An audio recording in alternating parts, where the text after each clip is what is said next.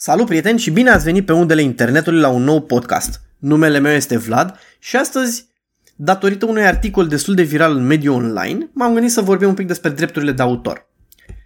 Ce articol e vorba? Ei bine, articolul este peste tot pe F-Stopper, pe DP Review, în presa internațională, vizuală, orice, apare peste tot. Se pare că un uh, fotograf portughez, pe nume Leong, care a lucrat pentru AFP, Agenția Franceză de Presă, își vrea fotografiile înapoi uh, pe drepturi de autor. Cei de la AFP au spus că băi, nu e chiar așa, că tu ai contract cu noi și fotografiile sunt ale noastre. Din tot asta putem să înțelegem câteva chestii. Uh, toți, toate, tot ce e, e definit de un contract e, e clar că trebuie uh, dis, uh, disputat în instanță. Acum nu știu dacă AFP-ul folosește legislația portugheză sau altă legislație, dar ce spune legislația portugheză se pare că uh, drepturile de autor îți rămân cam întotdeauna, nu prea ai cum să le dai mai departe sau ceva de genul ăsta. Deci de aici nu știu dacă AFP-ul a lucrat pe baza legislației portugheze, pe, part, pe baza legislației din Franța sau, nu știu, o altă țară unde o fi înscrisă, habar n-am.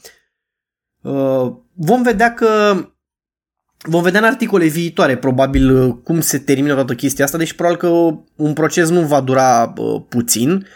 Urât este că AFP-ul totuși a făcut un pic mișto de toată treaba asta și nu a răspuns chiar, uh, chiar ok. A, a zis că, domnule, că oricum ce mare chestie, niște fotografii care oricum nu sunt mare lucru. Uh, dar putem să discutăm noi despre uh, drepturile de autor din România. Spre exemplu, dreptul autor din România spune că dacă ești angajat cu normă întreagă, dreptul asupra oricărei opere pe care ai creat-o în timpul uh, serviciului uh, când ești la angajat, al angajator, aparține acestuia. Uh, pentru că, na, e oarecum normal, îți iei banul de la el, deci munca îi aparține lui. Ca și cum ai spune că lucrezi la Apple, dar uh, în fabrică la Apple, dar uh, iPhone-urile pe care le vinde nu sunt ale lor, ar trebui să iau eu banii că eu lucrez pentru el. Deci, ca să înțelegeți despre ce este, este problema. Dacă ești freelancer, trebuie să ai grijă cu contractele, că practic ce scrii în contract aia dictează. Dar să vedem totuși și legea ce spune oarecum așa în România, că nu poți să iei tu orice fotografie de oriunde, evident că și tu ca uh, cel care produce aceste opere ai niște drepturi și obligații, uh, cât despre cei care le folosesc au și ei drepturi și obligații. Um, dispozițiile privind drepturile asupra fotografiilor difuzate în mediul online uh, sunt cuprinse în, în cadrul unei legi numărul 8 din 114 martie 1996 privind dreptul de autor și drepturile conexe. Deci e destul de, de clară oarecum să zic eu situația pentru cine poate să citească și are chef să citească legea, dacă nu o să facem un pic de, de rezumat, să spunem așa, uh, cam ce conține această lege. Spre exemplu, conform articolului 10, autorul unei opere are următoarele drepturi morale. A. Dreptul de a decide dacă, în ce mod și când va fi adusă opera la cunoștința publică. Simplu, nu? B. Dreptul de a pretinde recunoașterea calității de autor al operei. C. Dreptul de a decide sub ce anume va fi adusă opera la cunoștință publică. D. Dreptul de a pretinde respectarea integrității operei și de a se opune oricărei modificări, precum și a oricărei atingere aduse operei dacă prejudicează onoarea sau reputația sa. E. Dreptul de a retracta opera. Mai sunt aici câteva completări, că, spre exemplu, după moartea autorului, exercițiul drepturilor prevăzute la articolul 10, litera A, B și D, se transmite prin moștenire pe durată nelimitată. Astfel, autorul unei fotografii are dreptul exclusiv de a decide dacă, în ce mod și când va fi utilizată opera sa, inclusiv de a consimți la utilizarea operei de către alții. Astfel, potrivit articolului 13, utilizarea unei opere dă naștere la drepturi patrimoniale distincte și exclusive ale autorului de a autoriza sau de a interzice A. Reproducerea operei, B. Distribuirea operei. Adică e simplu. Mai sunt aici la punctul I, spre exemplu, realizarea de opere derivate, deci probabil că copii sau uh, printuri uh, cu număr limitat, tot ce cuprinde. Drepturile prevăzute la articolul 13 durează tot timpul vieții autorului și se transmit prin moștenire pe o perioadă de 70 de ani. Deci stăm liniștiți chiar și după ce a murit. Uh, ce să zic? Nu constituie încălcarea dreptului de autor reproducerea fotografiei fără acordul autorului pentru uz personal sau pentru cercul normal al unei familii, cu condiția ca opera să fi fost adusă anterior la cunoștința uh, publică. Deci sunt câteva mici scăpări, să le spunem așa. Ei bine, acum hai să vedem și ce excepții sunt.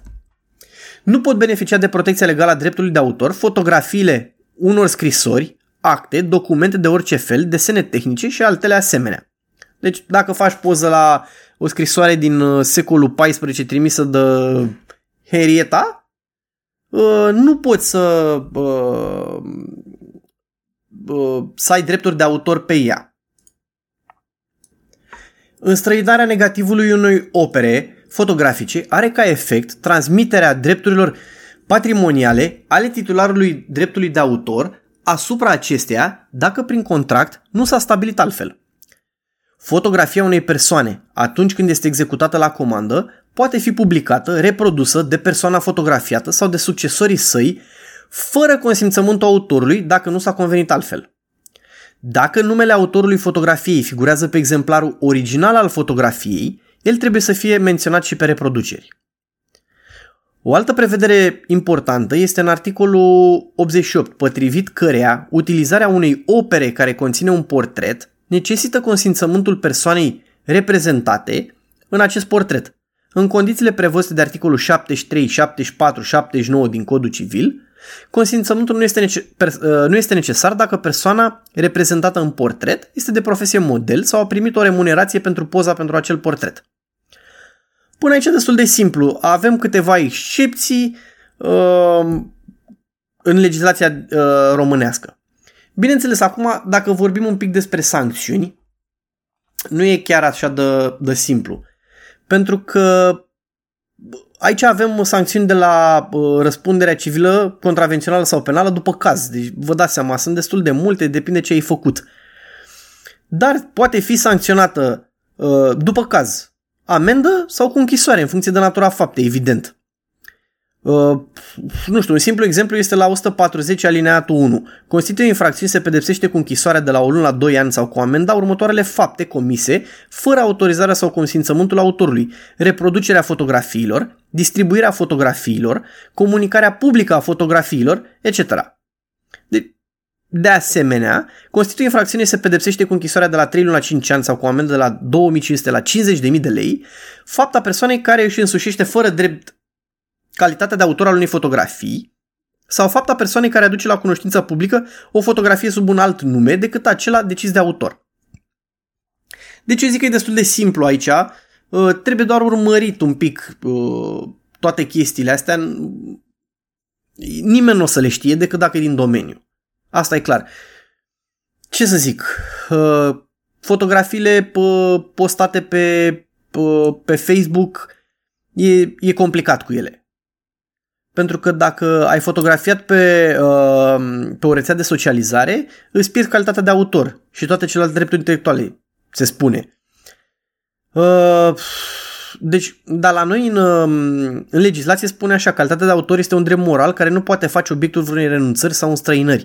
Deci nu e, dacă tu ai pus fotografia pe Facebook, nu înseamnă că ai pierdut uh, drepturile asupra ei. E clar că uh, chiar dacă ei și-au pus uh, în, în spate acolo că renunți și numai toate chestiile astea, nu se aplică. Deci nu se aplică. Uh, conform legislației din România. Uh, nu știu ce să zic aici, v că este, uh, este discutabil uh, cât de legal sau nelegal este dreptul nostru sau cum pierdem drepturile asupra fotografiei când o postăm pe Facebook. De ce zic totuși să nu ne batem capul cu așa ceva? Pentru că imaginile postate pe Facebook sunt de regulă la o rezoluție extrem de jalnică, nu prea ai ce să faci cu ele cine le fură nu prea are la ce să le folosească încât să, să, să le piardă. Vă dați seama că nu ai uh, ce să facă cu ele. La rezoluția aia nu poate să le printeze, nu poate să facă absolut nimic cu ele, deci nu trebuie să ne batem capul. La fel cu Instagram și cu toate celelalte rețele sociale. Ce vă sfătuiesc eu acum? Că ai un contract că uh, ai uh, orice vrei tu, uh, înțelegi? Ai, uh, folosește acel contract. bate capul, că ești cu un client, bate capul uh, și folosește chestia asta în avantajul tău. Puneți în contract că ai drepturile, le ții în continuare, le deții și vrei să faci ce vrei tu uh, cu acea fotografie sau lași clientul să facă anumite chestii cu imaginile create de tine. Da? Că vorbim acum despre nunți sau botezuri sau cumetrii, chestii de genul ăsta pe care le fotografiezi, nu vă bateți capul. Dați-le la client să le folosească să facă ce vor cu ele. Nu ai, în principiu nu prea ai ce să faci cu ele. Adică mai mult decât să-ți postezi tu la portofoliu tău, nu o să vinzi fotografiile alea. E complicat pentru că dacă vrei să le încarci pe vreun site de uh, imagini stock, uh, trebuie să încarci și drepturile uh, miresei, spre exemplu, sau mirelui, că uh, ai avut voie să-i folosești imaginea. Deci deja te complici, nu știu cât e de ușor și nu știu cine ți-ar cumpăra imaginile alea.